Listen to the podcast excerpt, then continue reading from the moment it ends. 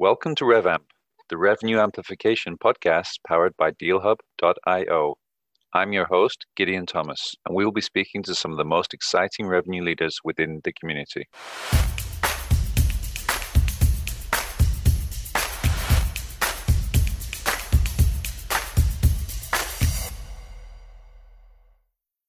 I'd like to welcome Royce to the RevAmp podcast show. Uh, it's a pleasure to have you on board here today. And for those people at home who don't have the pleasure of already knowing you, perhaps you could just start us off by introducing yourself a little bit about your role and, and the company that you work for.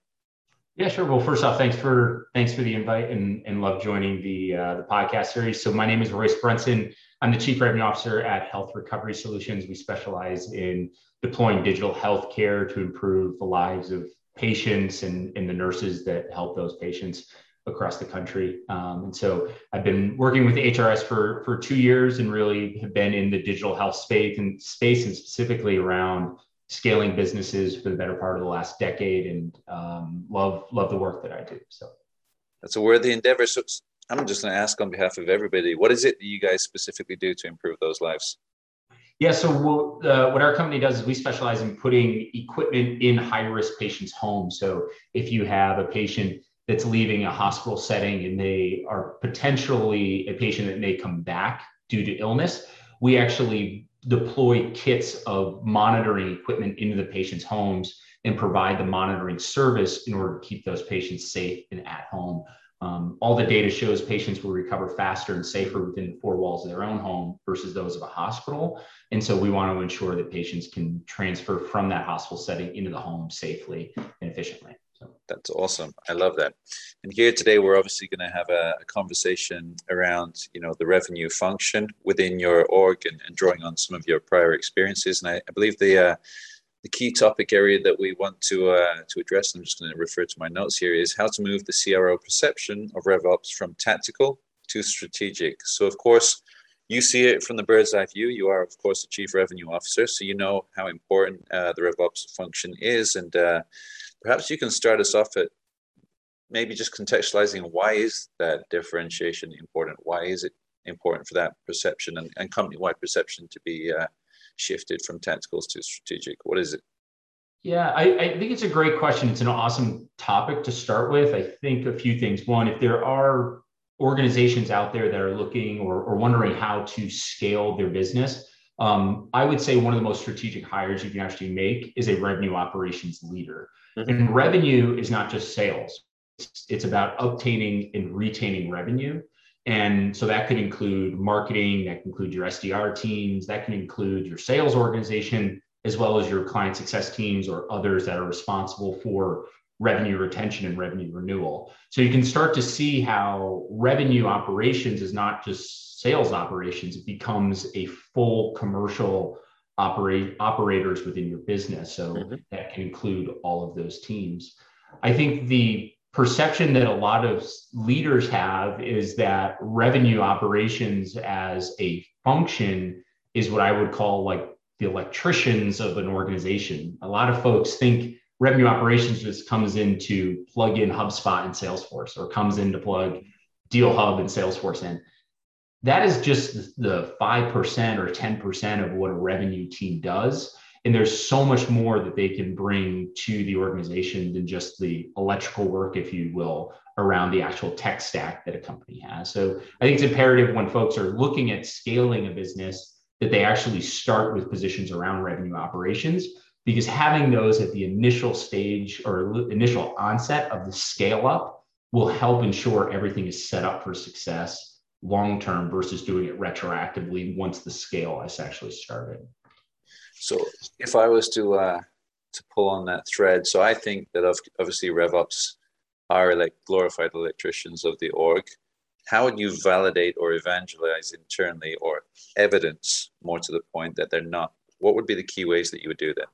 So th- there's a few critical things. First is um, I when we brought revenue operations into our organization, we made sure that there was a strategic plan around the functions themselves, and that we sold the functions themselves as really fourfold. The first is is technology driven. They have to be the ones that are there to adopt the CRM, to customize CRM, to integrate apps and tools and data management reporting. There is a core function within revenue operations that is technologically focused.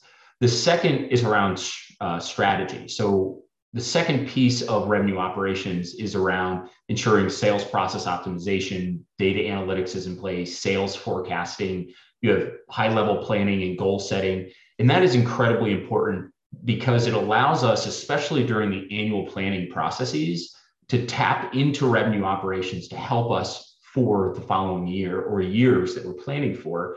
And I can give the empirical example that even right now we're planning for 2022. Mm-hmm. Who are we going to for conversion by vertical? Who are we going to by to look at TAM analysis in the capture that we have on the TAM?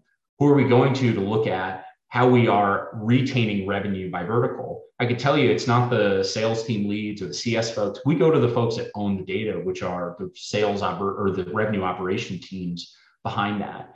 The third piece of oh, question, yeah. question, because it's good. I, I, gotta, I gotta hold my uh, share my questions before I forget. Yeah. And so with the uh, with the with that piece there, with the 2022 planning in this example, and the data specifically, do they have a direct voice, the RevOps team, or do they have a filtered voice where they're collecting the data and then passing it, for example, maybe over to your desk, and then you're taking the data and then interpreting or then uh, kind of evangelizing the data? So I'm asking whether it's kind of filtered or whether it's direct. That's my my first challenge or my first kind of question because we're again in the context of them being seen as strategic and not tactical. If in fact they are just collecting the information kind of administratively doing a little bit of processing and then putting it on a desk. Maybe they still stay in the camp of being uh, technical. How do how do we how do you make that shift where they kind of get the recognition piece out of that? I know it's a very practical question. And and you took a word out of my mouth. I was to say it's a very practical resolution, which is every sales leadership, every commercial leadership, I will say, because that includes marketing planning, sales planning, CS planning everybody is going to have those meetings where you sit down with your leaders, you say, okay, let's plan, right? There's some function of that. RevOps has to be in the room. It has to be a conversation with revenue operations. And, and our vice president for revenue operations, Saul Garcia, his whole, or nearly his entire Q4 is spent in a lot of these planning sessions and a lot of these planning meetings mm-hmm. because he is pulled into even marketing planning. When we talk about channel conversion, so if we're putting dollars towards digital and we say, Saul, what's the conversion on X leads by channel versus Y leads by channel. That information, and when we're budgeting for marketing for 2022, that has to come out of the revenue operations function that we have. And I will say, I think one of the most important and easiest ways to make sure revenue operations is included in those conversations is to ensure your decisions are data driven. Because when you look start looking at the data right? And not just saying, well, I think X territory or I think Y marketing strategy will work. And you start making an empirical data conversation. That's where naturally revenue operations has to be at the table. They have to be there to deliver that data for you. Mm-hmm, mm-hmm. Very cool. So did did you touch on point three? Because I know I, I jumped. So the first, yeah. So the first piece is technology. It has to be about the technology and integration of that technology and customization. The second is around strategy. The third is really a kind of something I just touched on, which is around performance. Mm-hmm. And this is a really important part, which is we have to look at revenue operations through the evaluating the performance of the different components of revenue. And that can be things like comp plans. So where are we to quota? And if you're comping your sales folks uh, against their quota percent to attainment, revenue operations can manage that. That if it's about lead management and performance of leads and conversion of, let's say, your MQLs or uh, other types of metrics for marketing, like like your uh, MQAs, for example. A lot of folks have said we're going to move to MQA from MQL. When you look at conversions of those, especially by channel, the lead management and the lead performance, all of that should come out of revenue operations. And the final piece is a lot of folks right now are probably sitting down to go through KPI planning for next year. Mm-hmm. What's important about that KPI planning is making sure that those KPIs can be tracked in a very clean manner. Mm-hmm. And a lot of that is going to come out of revenue operations. So when you're starting to sit down and think about what should my digital team be comped on in terms of KPIs or bonus on in terms of KPIs, really start with the bottoms up of what can be cleanly tracked and trended over time, and that will start with revenue operations. And the fourth and final one is around the operations themselves. So when we talk about sales enablement or product training, contracts and SLAs with, with different clients or hiring and onboarding, how are you doing that? That is a core function of revenue operations also. And so here at HRS, we actually have sales enablement that is a function of revenue operations, primarily because of two reasons. A, we want the operations themselves to all fall under one piece. But the mm-hmm. second is sales enablement is also about tech stack. And so we want to ensure that the tech stack embeds our, our training processes across all departments. So we ensure sales enablement reports into revenue operations. So the four the four pieces that we really look at revenue operations through around technology, strategy, performance, and operations within those buckets. Fantastic. Uh, I had a, a, really good question for you a moment ago, and it, it completely went out of my head. But um, yeah, to, to summarize, and as you look back,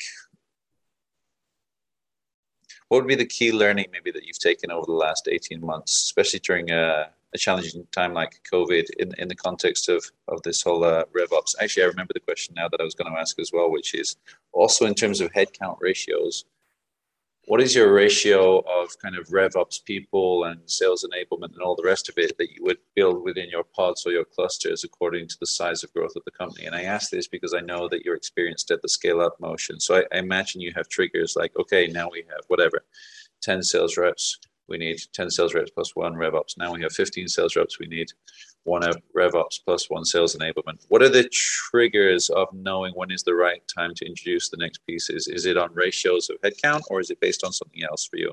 So it, it has to be, there's a core a core principle with that, which it has to start with headcount, right? At the end of the day, we always go out and in the sales world, our sales leaders go out for capacity planning around sales. Right. We have to do capacity planning internally, right? So uh, there has to be a function there. Typically, the way that we're running it, I'll, I'll give the loose ratios are for sales enablement, we try not to have more than 12 to 14 quota carrying. When I talk about quota carrying, I mean that can be even SDRs with SAL or, or MQ, or I'm sorry, SAL or opportunity quotas, or sales executives with dollar quotas.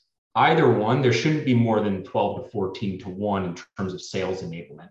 Mm-hmm. And so the reason for that is if you really want your sales enablement team to be training, listening to calls, coaching objections, showing them where what marketing content to use or not use, whatever it might be, there's just a certain amount of hours in the day. And of course, there will be a disproportion of that sales enablement person's time that's taken up with a few of those quota carrying folks.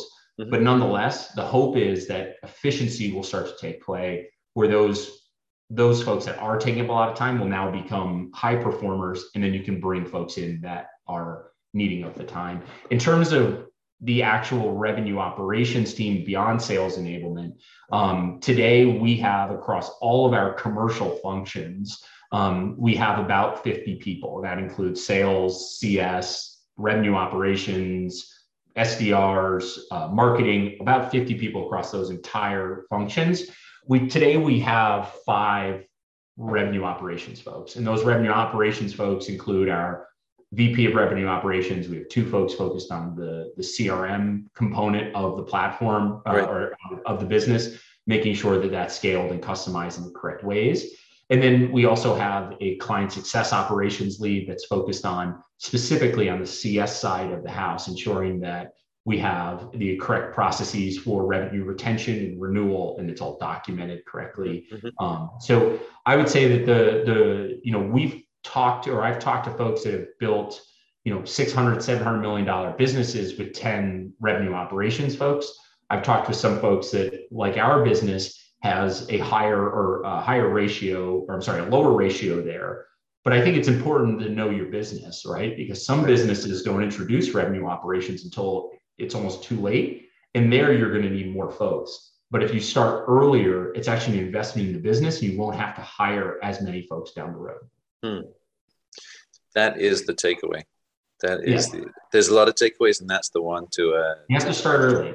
If folks are not starting early and they're not investing, it's not a. It's not. Uh, I think you know. I, have talked to uh, CROs that look at um, look at op- revenue operations as a nice to have. It's not, it's a must have within a business. Mm-hmm. Otherwise, you will just be focused on getting dollars in the door and not any sort of internal efficiency around those dollars. And that can be around renewals, that can be around documentation, retention, whatever it might be. There has to be a focus on the internal efficiency of those dollars, not just getting them in the door. So, very good. I love it. That's a great uh, point to close with. And just to, to help us uh, all at home, tell me who is the best closer that you know? The best closer that I know would be Mariano Rivera for sure, and that's why he is, uh, as I say, the patron saint of sales. And so he is uh, he is the ultimate closer, and uh, I I think everybody has to have their their one you know person that they would pray to in that in that tough times. And and mine is when at the end of the quarter when we have to close stuff I, I look over my left shoulder at mariano and hope we get it done. So so yeah very cool. Well, it's been a pleasure, absolute pleasure from myself, the whole of the RevAmp uh, podcast team over here, and we look forward to your continued success and, and hopefully speaking again in the uh, not too distant future. Awesome. Well, appreciate your time as well. Cheers. Thanks a lot. Yep. Thank you.